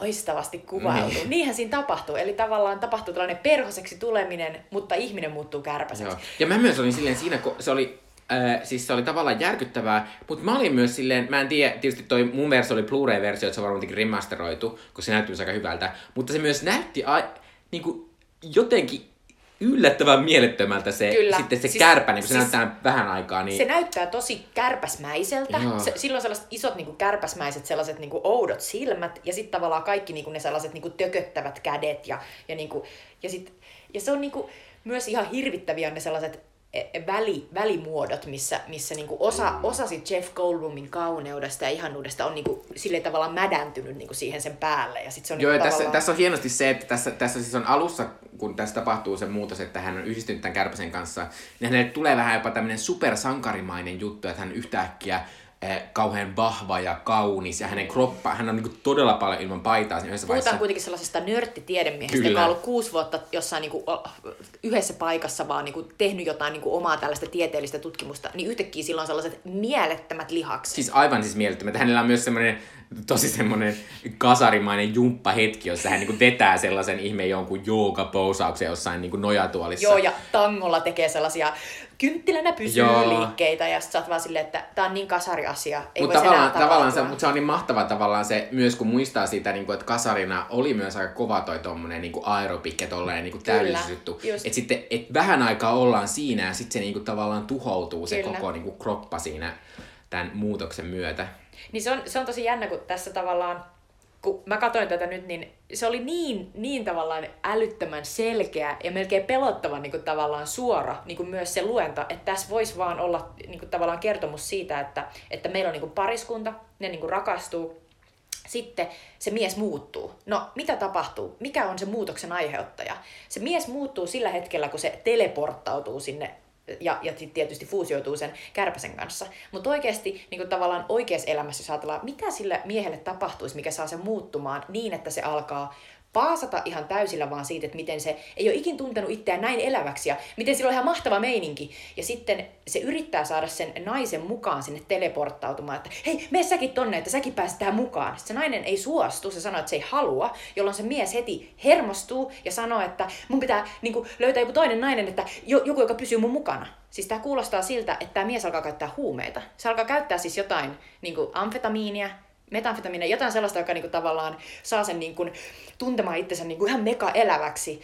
Ja, ja sitten niin just näet antaa voimia ja, ja sitten tässä on sellaisia mahtavia kohtauksia, missä se koko ajan syö jäätelöä tai jotain hemmetin niin kuin suklaata, mikä on myös sellainen, niin kuin, että, että jonkinnäköinen niin kuin downer on, mm. on tulossa. Mutta sitten se on hassu, että, että melkein niin kuin, mikä tahansa, sä voit ottaa minkä tahansa huumekuvauksen, otetaan trainspotting, niin missään ei tule niin nopeata sellaista, niin kuin, että oli mahtavaa ja sitten ihan kaikki tuhoutuu. Eli välittömästi, tämä on niin hauska, kun tämä on niin sellainen kehollinen, että heti näytetään, että hetken aikaa se on niinku siellä, jee, mahtavaa, ja sitten se keho alkaa välittömästi tuhoutua. Et siinä jotenkin, jos tämän haluaa lukea, niin tämä on sellainen niin kuin, täysin mega, mega kova so, so, älä käytä huumeita. Tämä on niin aivan, aivan älytön, mitä sille tapahtuu, kun se niin erehtyy. Ja sitten se myös tietysti tuhoaa niiden suhteen. Ja, ja mä niin itkin kaksi kertaa kaksi kertaa tämän elokuvan aikana. Ja ne molemmat kerrat oli sellaisia, missä missä siis sekä tämä Gina Davis että tämä Jeff Goldblum niin kuin tajuaa, että niin kuin tavallaan, että ei tästä enää tuu mitään. Toinen kerta oli sellainen, missä mä itkin, kun mä näin, että se Jeff Goldblumin hahmo, kun, kun se ei enää, eh, se pääsee yli siitä, että et, et silloin se sellainen, ole mahtava, se tajuaa, että jotain on mennyt pieleen. Sitten se alkaa selvittää, se joutuu laittaa käsiinsä sellaiset työmaahansikkaat, koska sen kynnet alkaa irtoilla, kun se kärpäs, kärpäsyys alkaa tulla sen ruumiiseen. Sitten se on niin aidosti vähän aikaa, se on, se on edelleen se Seth Brundle, se ihminen. Sitten se yrittää selvittää, että mitä on tapahtunut. Sitten se näkee siinä tietokoneen ruudulla, että voi ei, se tietokone kertoo, että se on tehnyt fuusion siitä ihmisestä ja kärpäsestä. Ja sitten hetken kuluttua se, tulee se Gina Davis käymään siellä ja sitten se näkee, kun se Seth Brundle yrittää ottaa niillä työmaahanskoilla kömpelösti sellaisia donitseja ja syödä siinä se edessä. Sitten se vahingossa oksentaa sitä sellaista syövyttävää liejua, koska niin kärpäset ilmeisesti syö, että ne ensin niinku syövyttää sen ruoan ja sitten ne niinku imasee sen. Sitten kun se Gina Davis näkee sen kaiken, niin siinä tuli myös laulaa, että se on vähän niin kuin joku sun tiedätkö, isä, jolla on yhtäkkiä sellainen niin kuin sairaus, joka on rappeuttanut sen niin, että sä joudut katsomaan sitä ihmistä, jota sä tavallaan rakastat ja kunnioitat silleen, että se ei pysty edes pitämään niin kuin ruokaa kädessä ja se itse asiassa oksentaa päälleen. Mm. Ja sit sä oot silleen, että, että sä et voi tehdä mitään, että se ihminen on niin kuin tuhoutumassa mä niinku itkin niinku jotenkin katkerasti sitä, että miten, miten kauhea se tilanne on. Siis mä en, mä en edes niinku, mä en muistanut, että miten psykologisesti jotenkin voimakas tämä elokuva. Et musta oli ihan hirveän traaginen ja surullinen. Kyllä, ja siis, siis toi on ihan mahtava, mahtava jotenkin niinku luenta, ja varmasti myös silleen tietyllä tavalla totta, koska nyt kun sä sanot se ääneen, niin se tavallaan on ihan looginen. Tämä on myös muutenkin niinku, äh, tavallaan äh, ei vaan sen body horrorin osalta, mutta tämä on muutenkin tosi ruumiillinen elokuva, että niinku kuvasi, että että alussa sitä Jeff Goldblumia kuvataan siinä jossain vaiheessa todella paljon paitaa, ja sitten se on aika paljon seksiä, ja sitten se puhutaan niinku, siinä on sellaisia lyhyitä kohtauksia, missä puhutaan niinku Gina Davisin niinku tavallaan ruumiin semmoista niinku omasta hallinnasta, koska hän, hän, hän pelkää, että hän on raskaana ja sitten hän näkee unia tämmöistä abortista ja tällaista, että et, et tavallaan tämä ruumiin on. Ja sitten tästä oli myös tavallaan semmoinen, hauska nykypäivään, kun nykypäivän menestyneempiä elokuvia on niin supersankarielokuvat, jossa kerrotaan tällaisista että jotkut saa supervoimia sille, että tämmöiset kokeet onnistuu, mm-hmm. niin tämä on tavallaan se toinen puoli siinä, niin kuin, että, että tässä periaatteessa on hetki semmoinen, missä tulee semmoinen olo, niin kuin, että tuleeko tästä joku tämmöinen, tämmöinen niin kuin flyman, joku mieletön Niinpä, joka supersankari. pelastaa ihmisiä. Niin, ja, mutta ja sitten hänestä tulee tämmöinen niin kuin hirviö. Kyllä, kyllä. Toi oli ihan älyttömän mahtava toi luenta, koska siis oikeasti tavallaan tämä voisi olla sellainen Marvel-hahmo. Ja sitten tässä on vielä sellainen ha- hassu tilanne, missä tämä siinä niinku voimain tunnossa, kun se vielä luulee, että siitä on tullut jonkinnäköinen superihminen, että se teleporttaus on antanut sille jotain upeampaa, niin kuin tuossa puhutaan, tuossa ei puhuta supervoimista, vaan tuossa puhutaan siitä, että se on jotenkin, että, että se on puhdistanut, että se on Joo. niinku puhdistava, että sitten sit se, on niinku, se on löytänyt täyden potentiaalin se ihminen, se on tullut viimein minuksi. Se oli hassu, aika on- sellaista niinku psykologista. Niin ja se on niinku- hassu toi, että et, niinku, että Ehkä et, Jari et mä, en ehkä, et, mä en Sarasvuomaista. ehkä osannut ajatella sitä huumepuolta, mutta toihan on myös toi, miten addiktit puhuu niinku siitä, Niinpä. siitä Et- niinku omasta et, et addiktiostaan. löysin että, jotenkin itseni niin. ja näin poispäin. Mutta kyllä sit, siinä vaiheessa se on voimansa tun, tunnossa, että se menee niinku baariin, lähtee sieltä etsimään niinku itselle jotain uutta kumppania, joka suostuisi mennä siihen teleportteriin, eli suostuisi ottamaan sen annoksen, bla bla bla. Mm. Ja sitten siellä se menee sellaiseen kä- kädenvääntöskabaan. Ja kun se on niinku niin tavallaan kovassa voimain tunnossa, niin se vääntää sen jäpän käden poikki. Se on niin, kuin niin hirveä se kohtaus, ja siinä mulla tuli sellainen olo, että siis oikeasti niissä nykyisissäkin niin supersankarielokuvissa useimmiten pitäisi ehkä käydä näin, koska si- siinä on usein sellaisia niin kuin hirveillä voimilla varustettuja ihmisiä, jotka kohtaa tavallisia ihmisiä. Ja sitten me ei ikin nähdä, että mitä, niin kuin, miten tavallaan ne tavalliset ihmiset menis aivan rikki. Niin, mutta se tietysti johtuu siitä, että ne on lasten elokuvia. Niin, se on totta, se on mutta totta. siis tota, mutta se on, toi on myös mahtava toi, toi kohtaus, minkä Jutta kuvasi se, että se on siinä, siinä kädenvääntökilpailussa ja se tuhoaa sen miehen niin kuin käden niin, että sä niin kuin näet semmoisen, niin kuin, että se vaan luu räsähtää Jep. pois siitä. Se, Niin ja sitten se mies jää itkemään niin. siihen. koska, koska tavallaan tässä tämä elokuva niin kuin muuttuu sitten sellaiseksi niin kuin, just siihen body horroriksi, jota ei ainakaan, tietysti mä en katso ihan hirveästi kauhuelokuvia, mä oon ymmärtänyt, että tämä ei ole se horror-genre, mitä nykyisin tehdään mm. kauheasti. Mutta tässä on siis, mutta tavallaan se body horror on mahtavaa, tässä siis lopussa tulee semmoinen kohtaus, missä se, missä tämä, niin kuin Jutta kuvasi äsken, että, että että tämä kärpänen syö niin, että se valuttaa sitä syövyttävää happoa sen jonkun asian päälle, niin sitten tämä niinku taistelee semmoisen yhden miehen kanssa silleen, että se sulattaa siltä niinku ruumiin osia. Ja se on periaatteessa niinku ihan hirveän oksettavaa. Mutta sitten siinä on jotain semmoista niinku, jotenkin ainakin tästä ajasta näht- nähtävältä, kun se on niin jotenkin sille se on niin semmoista fyysistä, niin kuin sä voit nähdä niin kuin silleen, niin kuin, että, että miten, se, miten se nyrkki niin kuin tuhoutuu mm-hmm. esimerkiksi luun kappaleeksi. Se jotenkin siinä, jotenkin siinä, se jotenkin sai mut jotenkin innostumaan mm. kuitenkin, koska se on niin semmoista outoa, mitä nykyisin ei se on tehdä. niin fyysistä. Ja, sit, ja toisaalta mä mietin, että mua myös innosti varmaan siinä se, että mä oon, mä oon vanha tota, Evil Dead-elokuvien ystävä. Ja sitten kun niissä Sam Raimi niin kun aikanaan teki niin kun, äh, kaveriporukan kanssa niin kun sen ensimmäisen silleen, että ne oikeasti teki itse niin kun, äh, pieteetillä ne mahtavat efektit, jotka välillä näyttää just siltä, että muovailuvaha sulaa niin kun jostain ja jonkun naamasta tulee jotain niin mukamas niin liejua. Niin sitten tässä just se, kun se sulattaa sen äijän käden ja sitten siinä jää, niin kun, siinä sulaa niin kun sitä muka lihaa ja se tulee alta niin sitä luuta, niin sitten myös vähän niin välillä tulee sellainen, että näyttää vähän myös hassulta ja nolalta, Niin. mikä niin oli turvallista. Et mulla tuli myös sellainen olo, että koska se ei ole niin täydellisen realistinen, niin mä en myöskään, mun ei tarvitse kokea niin sitä täyttä kauhua Niin, mutta sitten mä myös ajattelen silleen, niin kuin, että se myös auttaa siihen, että sä, sä semisti niin kuin, niin kuin, tavallaan pääset siihen fiilikseen, niin kuin, että oh my god, jos mun käsi, käsi suolaa. Kyllä, niin sä myös annat anteeksi sen, että se ei näytä ehkä niin kuin, se on miltä totta, ehkä se on asiat totta, näyttää, koska, miten ne koska sulaa. ne näyttelee tosi hyvin sitä. Ja Niin. tavallaan toi oli mun mielestä yksi niinku ahdistavimpia kidutuskohtauksia, mitä mä oon nähnyt vähän aikaa, koska siinä tosiaan niinku pitkän aikaa katsotaan, tai se tuntuu pitkältä, kun se vaan sulattaa sitä, ja se mies vaan silleen, "Aah!" silleen okei, hirveetä.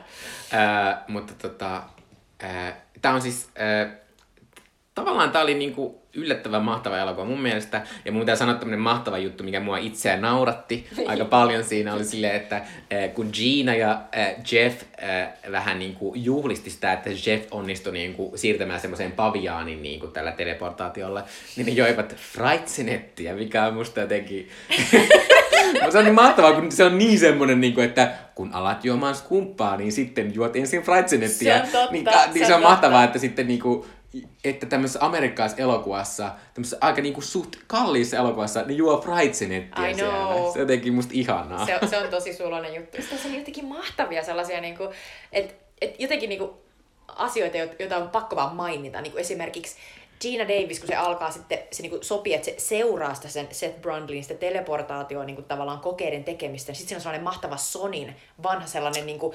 videokamera, joka niinku seisoo yhe, tai niinku on yhdellä kädellä pidettävissä sun olkapäällä. Sitten Gina on sen kanssa ja kuvailee. Musta se oli jotenkin niin makeen näköinen. Mä olin silleen, että jumalauta nämä laitteet oli ennen raskaita ja isoja. että hitto soikoo toikin painaa. Ja sitten niinku sieltä tulee se, se pieni kasetti ulos. Ja, ja tässä oli muutenkin, tässä oli myös, kun se äh, tota, tapasi silloin sen Seth Brundlin ja, ja tota, nauhoitti sen nau, niinku haastattelun, niin sit sekin on sellaisella ihanalla C-kasetilla. Ja, ja sitten tuo se kasetti. Niinpä. Ja sitten pakko mainita niin kuin Gina Davis, äh, tällainen itsellinen toimittaja, nainen, jolla on oma kämppä. Sen kämppä oli niin mahtavan outo. Siellä oli siis sellainen valtavalta kirkkaanpunaiselta mattopiiskalta näyttävä sellainen niin kuin, outo asia, jossa oli jotain oksia ja sitten sellaisia punarintoja. Mä olin aivan silleen, että siis onko toi niin kuin, siis toi on varmaan joku patsas, mutta niin kuin aivan crazy asia.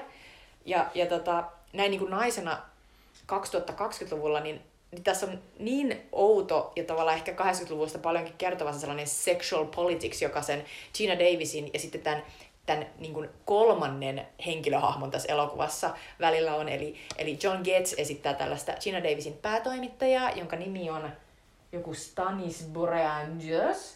Ja tota, Semi-eksoottinen nimi. Kyllä, mutta hän on ihan tällainen amerikkalaisen näköinen perusjäpä, varmaan joku puolalais niin kuin juurinen.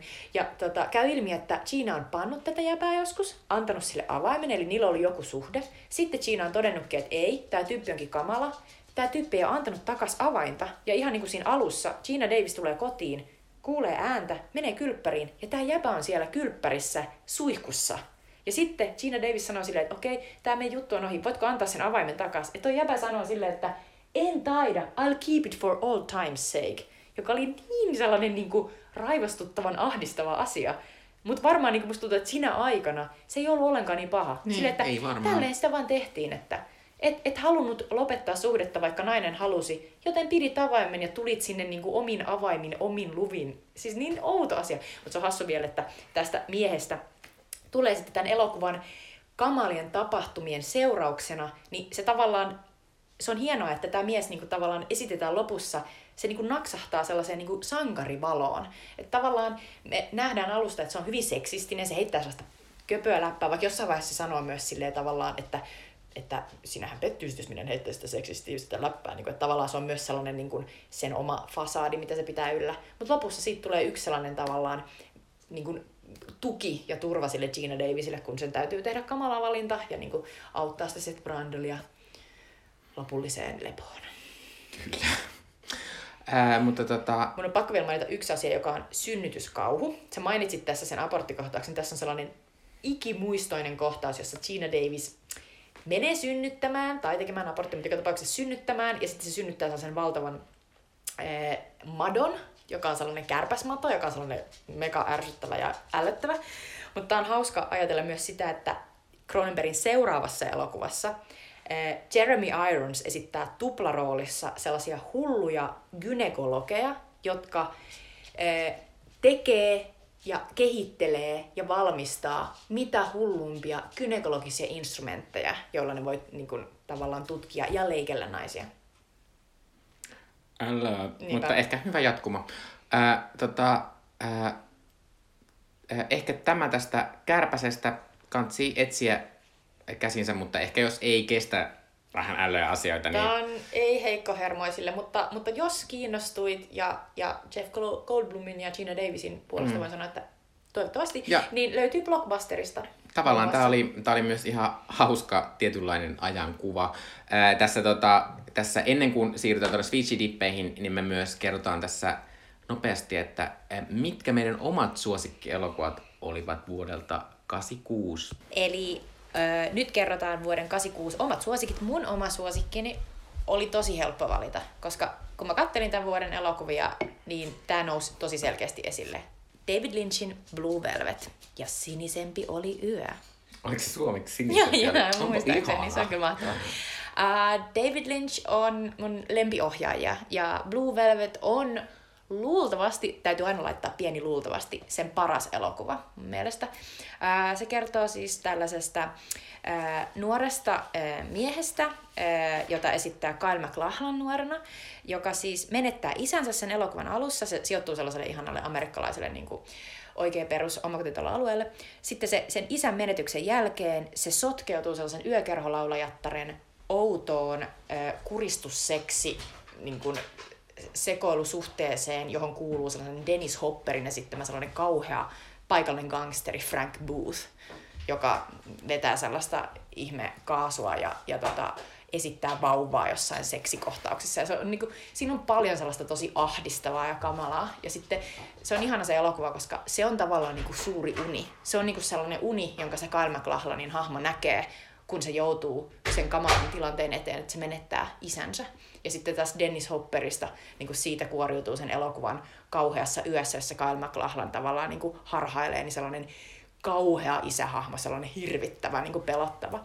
Ja sitten musta on ihanaa, että tässä on myös nuori, ää, ihana Laura Dern sellaisena puhtoisena, kauniina, mahtavana niin kuin naapurin tyttönä, joka, joka auttaa tätä Kyle MacLachlanin hahmoa, joka, joka myös joutuu niin kuin käsittelemään kauheita tun, tuntemuksia, että, että mitä, että onko se niin kuin ihastus niin kuin jotenkin sotkentunut sellaiseen outoon vanhaan yökerholaulajattereen, jolla on sellainen kauhea, pelottava Frank Booth mies, ja sitten se on ihan sellainen, että ei!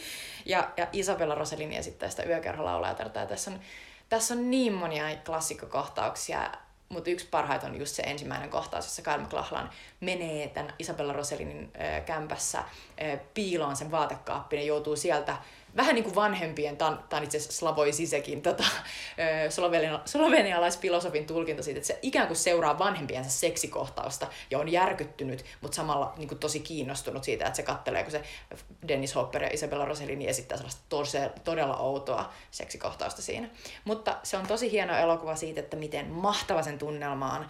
Mä en, niin kuin, Mulholland Driveissa päästään kanssa sellaisiin todella todella outoihin, huuruisiin unitunnelmiin, mutta musta tuntuu, että tässä on niinku sellainen, että tässä se on niinku täydellisin ja, ja tavallaan ekaa kertaa. Ja sitten siinä on myös mukana se puhtoinen amerikkalainen idylli, joka on koko ajan siinä taustalla. Ja sitten just se, että inhottavaa, että kun sä, siinä on sellainen kohtaus, missä kun sä katsot niin kuin kauniin ruohon, kauniin sellaisen istutus niin kuin nurtsin niin kuin sinne rakoihin, niin siellä näkyy inhottavia hyönteisiä.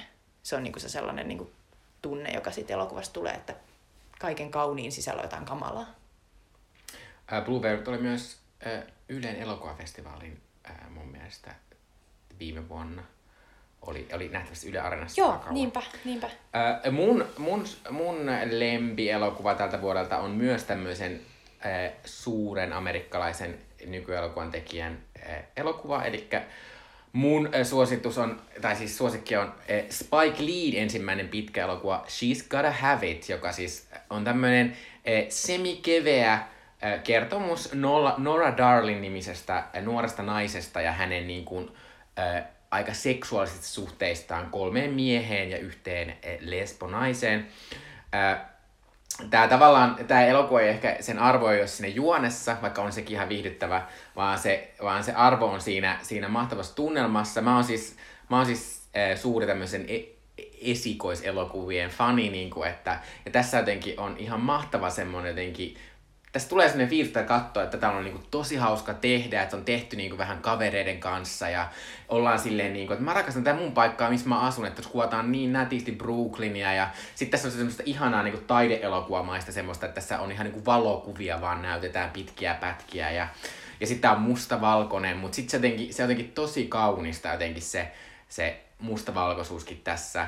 Ja sitten tässä on niinku semmoisia tämmöisiä todella kuumia seksikohtauksia, missä niinku, niinku, äh, tavallaan tässä kaikki hahmot on tummaihosia, niin, niin se jotenkin tosi kauniisti, se jotenkin valo ja se mustavalkoisuus, ja sitten tulee semmoinen taideelokuva olo.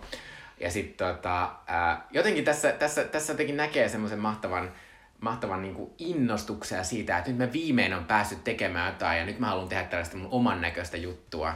Ja se on ihan mahtavaa. Tästä tuli mulle vähän mieleen, mä, mä katsoin äh, siis tää, tää äh, She's Gotta Have It löytyy äh, Netflixistä Netflix löytyy myös, myös Sorry to Bother You-elokuva, joka on tämmöisen boot, Boots Rileyn esikoiselokuva, ja siinäkin on sellaista tavallaan samanlaista intoa, että on vaan menty silleen, no mulla on tämmönen idea, nyt tehdään tälle ja tälle, ja sitten tulee semmoinen tietynlainen outo, ja siinä tulee välillä semmoisia niin vähän kömpeleitä tilanteita ja semmoista vähän semmoista naivia, mutta sitten si, si, si, siinä on semmoinen niin tekemisen energia, mitä niin kuin, sitten kun ihminen pääsee pidemmälle tonne niin kuin elokuvan tekemisen urallaan, niistä ei ehkä ole.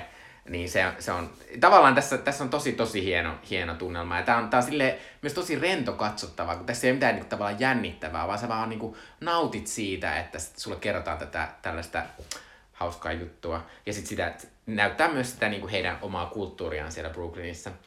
Ää, tästä siis on tehty myös, Netflixissä on kaksi kautta myös tästä tehtyä, tähän perustuvaa siis sarjaa, jotka myös on Spike Lee pääosin ohjannut ja tehnyt, mutta se ei ole ehkä niin onnistunut lähinnä sen takia, että kaikki se rososuus on vähän ehkä siivottu pois, mm. että se on aika semmoinen siloteltu ja kaunis ja tavallaan tässä myös näkyy sellaista, että, ei niinku, että, että nukutaan patjalla, että nukutaan niinku jollain vuodessohvalla ja tämän tyyppisiä Niinpä. asioita. sellaista, mikä tavallaan on semmoinen... Niin, että se on, ihmisen elämä. Ja silleen samastuttavaa, niin se on mm. ihan mutta, mutta tavallaan se on silleen kepeä ja tosi seksikäs sarja, että, että jos haluaa semmoista kivaa kesäsarjaa, niin se kyllä, toimii kyllä Mäkin olen katsonut sitä sarjaa ja, ja, ja suosittelen, mutta toi, toi elokuva kuulosti, ja olen nähnyt sen ja se kuulosti nyt jotenkin aivan ihanalta. Joo. Että jotenkin tulee sellainen, ah, ja pitää vielä sanoa Spike Leeistä sen verran, että, että hänen siis seuraava elokuvansa tulee myös Netflixiin.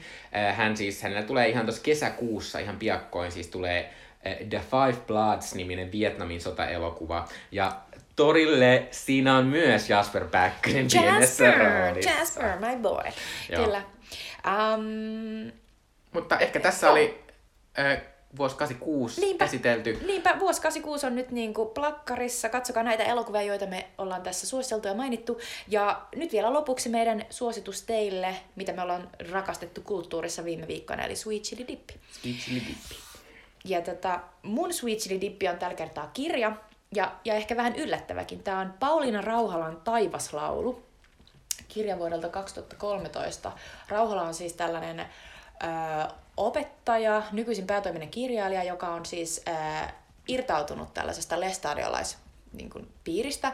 Ja tämä Taivaslaulu kertoo tällaisesta nuoresta parista, ö, Viljasta ja Aleksista, jotka siis kuuluu tällaiseen suomalaiseen lestadiolaisjoukkoon ihmisiä, jotka ei saa käyttää ehkäisyä Eli, eli heidän niin kuin elämänsä on sitä, että tavallaan aina niin kuin vuosi ja lapsi, vuosi ja lapsi.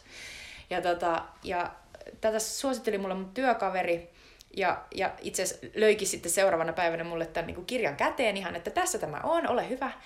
Ja, tota, ja puhui tosi kauniisti siitä niin kuin kielestä, mitä toi Rauhala käyttää. Ja, ja se, täytyy sanoa, että se on todella erityinen. Ja, ja tämä on jännä, kun mulla itselläni on vielä omassa suvussa niin tätä taustaa tästä liikkeestä, niin, tota, niin, niin jotenkin niin kuin, sitäkin kautta on tosi ollut kiinnostavaa lukea sitä. Se on, se on tosi, tosi ihana ja erilainen kirja kuin mitä odottaa, koska se todellakin kertoo niin kuin, aina vuorotellen niin kuin, tavallaan tästä Viljasta, tästä nuoresta naisesta, jolla on niin kuin, tosi monta lasta, siis joku neljä lasta, ja sitten se saa siinä niin kuin kirjan ö, edetessä tietää, että se odottaa kaksosia. Ja se on silleen, että, että miten se tulee selviämään tästä. Että jotenkin päästään tosi syvälle siihen sen pään sisään, kun se miettii sitä, että, että, niin kuin, että, että, siitä ei, että se ei vaan jaksa, eikä se pysty, eikä kykene. Ja sitten se koko ajan tapaa niitä lestarialaisia nuoria naisia, äitejä, jotka niin kuin on niin paljon parempia kuin se, ja sitten koko ajan katselee niitä on silleen, että voi kun mä olisin Mir- Virtasen Maria, ja miten se Maria jaksaa, ja aina jaksaa tehdä pullot, ja mä en jaksa. Ja se ei kuitenkaan mitenkään stereotyyppinen, että se on kahden monialainen ja moni, monimielinen niin kuin, tyyppi, jolla on välillä sellaisia hetkiä, että se jaksaakin, ja sitten välillä se taas niin kuin, romahtamassa. Ja sitten taas, kun yleensä noissa lestadialais niin kuin tavallaan tarinoissa tai liikkeestä kun kuulen, niin aina ne miehet on hyvin pahoja ja ne miehet on sellaisia, että, että Jumala on luonut tämän meille ja ne on kauhean sellaisia, oh. niin sitten tämä Aleksi, se mies, on niin kuin maailman ihanin tyyppi ja just sellainen, niin kuin, että, että aina jaksaa niin kuin tulla ja aina jaksaa niin kuin niitä lapsia hoitaa ja aina jaksaa niin kuin kysellä ja, ja on niin kuin just sellainen niin kuin puoliso, jonka kanssa, niin kuin, jos jonkun kanssa voisi niin kuin jotenkin yrittää jaksaa tuollaista, mutta sitten tavallaan se, se, se on vaan niin, kuin niin uskomaton niin kuin tavallaan se kysymyksen asettelu vielä siitä, kun siinä tavallaan myös puhutaan välillä siitä sen liikkeen historiasta, jossa on sellaisia kauheita niin kuin, kauheita aikoja 70-luvulta, missä ihmisiä on pakotettu tunnustamaan syntejä niin kuin ihmisten, toisten ihmisten edessä ja sitten on menetetty kasvonsa ja on, on niin kuin koettu itsensä pieneksi ja sitten on menetetty niin kuin, ö, ihmisiä, joita on joutunut niin kuin, laittamaan syrjään ja sitten ei ole saanut tavata. Ja niin, niin paljon sellaista niin kuin, kamalaa, sellaista ihmisen niin kuin, elämään, loppuelämän vaikuttavaa sellaista niin kuin, vaikeilua niin sitä on kauhean kiinnostava lukea. Sillä on tosi kaunis se kieli. Et se on tosi sellaista niin kuin runollista. Välillä kun, tuntuu ihan kuin Kalevalaa lukisi, kun siinä on niin paljon sellaisia sointuja ja lyhyitä lauseita. Ja, et se on tosi, tosi kaunis ja niin kuin jotenkin mielenkiintoinen sukellus johonkin ihan toiseen maailmaan. Sanotko vielä uudestaan sen Pauliina nimen? Rauhalan Taivaslaulu. Kiitos.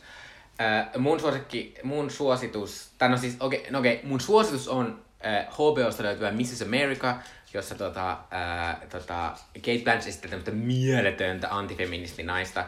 Mutta oikeasti mä haluan nyt tästä vähän aikaa puhua Ryan Murphyn Hollywood-sarjasta, joka löytyy Netflixistä. Ryan Murphyllä on siis tämmöinen 400 miljoonaa dollaria, ää, 400 miljoonan dollarin arvoinen arvoinen Netflix-sopimus, minkä, mistä johtuen näitä Ryan Murphyn sarjoja tulee aika paljon tonne Netflixiin nykyisin, että ihan puoli vuotta sitten tuli The Polition-niminen sarja, ja nyt tuli siis ihan pari viikkoa sitten Hollywood-niminen sarja. Äh, Hollywood on tämmöinen sarja, joka kertoo nimenomaan, se kertoo Hollywoodin kultakaudesta ja siitä, että, että siellä tehdään elokuvia, mutta sitten tämä on tietysti äh, tämä on tämmöinen niin kuin tavallaan historian uudelleenkirjoitus. Tässä on siis osia, jotka on ihan oikeita, että Tämä siis kertoo tämmöisestä eh, nuoresta näyttelijästä, joka menee Hollywoodiin ja sitten hän päätyy tällaisen ihmeen eh, niin bensa-aseman kautta vähän tämmöiseksi miesprostituoiduksi, mutta sitten samalla hänellä etenee tämä hänen näyttelijäuransa ja sitten tässä tehdään semmoista Meg-nimistä elokuvaa, joka on siihen aikaan vähän skandaalin omainen, että siinä on niin kuin, niin kuin tummaihoinen päänäyttelijä ja käsikirjoittaja on tumma homoseksuaali ja kaikkea tällaista. Ja ää, jotkut osat näistä on totta, että tässä muun muassa on Rock Hudson on isossa pääosassa Rock Hudson tämmöinen tunnettu Hollywood-näyttelijä, joka siis paljastui sitten vanhemmalla iällään homoksi, kuoli, kuoli AIDSiin, niin tota, niin, mutta tässä on tavallaan sellaista uudelleen kirjoittamista sillä tavalla, että tää, tässä on niinku, ehkä alussa on silleen, että nämä pohjautuu todellisuuteen, mutta sitten tämä muuttuu puolivälissä vähän sellaiseksi, niinku, että entä jos nämä kaikki eri, eri niin kuin afroamerikkalaistaustaiset ja aasialaistaustaiset ja homot olisivat saaneetkin tehdä nämä elokuvat, niin mitä maailma olisi? Niin tässä tulee tällainen äh, Ryan Murphy-mäinen äh, äh, kauhea, on kauhea viimeinen Ryan jakso. Joo, äh, mutta siis tota, äh, tässä on tavallaan, tää on, tää on tavallaan niinku on todella kummallista, että Netflix tuottaa, koska tämä myös näyttää erittäin kalta sarja. Ja tässä on ihan mahtavia semmoisia vanhempia naisnäyttelijöitä ja sitten semmoisia erittäin kauniita nuoria näyttelijöitä. Aivan siis järkyttävän hyvän näköisiä ihmisiä, jolla ei ehkä ole silleen karismaa, että mä uskon, että ne oikeasti on elokuvanäyttelijöitä, mutta, mm, ää, tota, mutta siis ää, ja sitten tässä on myös semmoista kummallista, niin kuin, että tässä on erittäin monia kohtauksia, mitkä vois niin kuin, jatkuu sille wow, chicka, wow, wow, ja ne muuttuisi homopornokohtauksiksi. Tässä on niin kuin, tosi paljon semmoista todella homomaisia tilanteita ja sellaisia tosi kummallisia seksijuttuja. mutta mutta sitten tässä on, tässä on myös niin kuin, se Ryan Murphyn vika on se, että se niin kuin, ei usko, että ihmiset voi oppia vaan siitä, että kerrotaan tarinaa siitä, että jollakin on vaikeaa ja sitten jos oltaisiin tehty jotain valintoja oikein, niin sitten ehkä ihmisillä olisi helpompaa tai suvaitsematon maailma, vaan sen pitää saatana näyttää ne silleen se, semmoisena niin saarna meininkinä, että siis tässä on siis semmoinen kohtaus, kun tämä tämä Meg-elokuva tekee, niin ne menestyy tosi hyvin, ja sitten se menestyy Oscareissa, niin tässä on oksettavan imelä semmoinen pitkä pitkä kohta, missä niin nämä eri tällaiset, että tämä, tämä afrikkalais tumma, tummaihainen näyttelijä tämä voittaa parhaan elokuvan Oscarin. Ja sitten siellä on semmoinen kokonainen perhe odottamassa, kuuntelee radiosta sitä silleen, että ne halailee siellä on silleen, kuka tämän voittaa? Ja sitten, sitten kun tämä homoseksuaali käsikirjoittaja voittaa tietysti Oscarin, silloin kuvataan semmoista yksinäistä homoa siellä jossain kodissaan. Ja sitten tässä on semmoinen aasialaistaustainen sivuosa näyttelijä, joka tietysti voittaa myös Oscarin. Ja siinä kuvataan semmoista aasialaista perhettä, ja ne on siellä silleen, yeah, you go girl! Ja sitten... tulee myös sellainen, niinku, että tavallaan mekin aina kun me puhutaan Oscarista, me ollaan silleen, että totta kai sillä on niinku väliä, ja se on niinku hienoa, että, että jos niinku vaikka niinku homo käsikirjoittaa, vaikka Dustin Lance Black voitti Milkistä vaikka, niin Joo. niin silleen, että jes, mahtavaa. Mutta sitten kun se näytetään noin, niin tulee sellainen olo, ei sillä oikeasti ole noin paljon väliä. Ei niin, tai se, se on niinku Se on oikeasti Oscar! Ei se ole oikeasti No, tärkeää. kun just se tämän ongelma on se, että, että tässä, tässä on sellaisia välillä sellaisia kohtauksia, missä niinku annetaan ymmärtää, niinku tämä Hollywood olisi maailman tärkein arvoasia, missä luodaan nämä arvot meidän Ryan yhteiskuntaan. Murphylle se varmaan onkin. No on varmasti, mutta siis tavallaan mä oon silleen, mä semisti suosittelen tätä sarjaa, koska tää on, tää on aika viihdyttävä aika pitkälle. Mutta se viimeinen kausi on myös semmoista niinku suunnatonta paskamässäilyä, sellaista niinku niin imelää hirvittävyyttä, että mä en niinku pysty ymmärtämään, että miten kukaan ei sano Ryan Murphylle ja Ryan, sä oot keksinyt tämän kivan nyt tässä, mutta voitko poistua tästä huoneesta, niin me tehdään tästä niinku oikeasti hyvä sarja. Tämä on oikeasti tosi ongelma monissa asioissa. Ei ole vaan ihmisiä, jotka pystyy sanomaan niille tekijöille tai showrunnerille silleen, että nyt riitti, Niin. nyt loppu, Kyllä. lopeta tähän. Tämä message on kerrottu, jos sun ei Niin. tarvii enää Ei enää tätä sitä. jaksoa. Niin, niin. Joo. Mutta tota, Ryan Murphy Hollywood löytyy Netflixistä ja Mrs. Americata oikeasti haluan suositella, niin löytyy HBOsta. Ää, e, nyt lopetellaan, mutta ää, ensi, vu- ensi viikolla tai ensi kerralla puhutaan sitten vuodesta 87. Silloin ku- kumpikaan meistä ei ole syntynyt, mutta silloin julkaistiin elokuva Fatal Attraction, jonka pääosissa loistaa Glenn Close ja Michael Douglas. Mahtava, mahtava jakso. Siihen asti. Moi moi! Moi moi!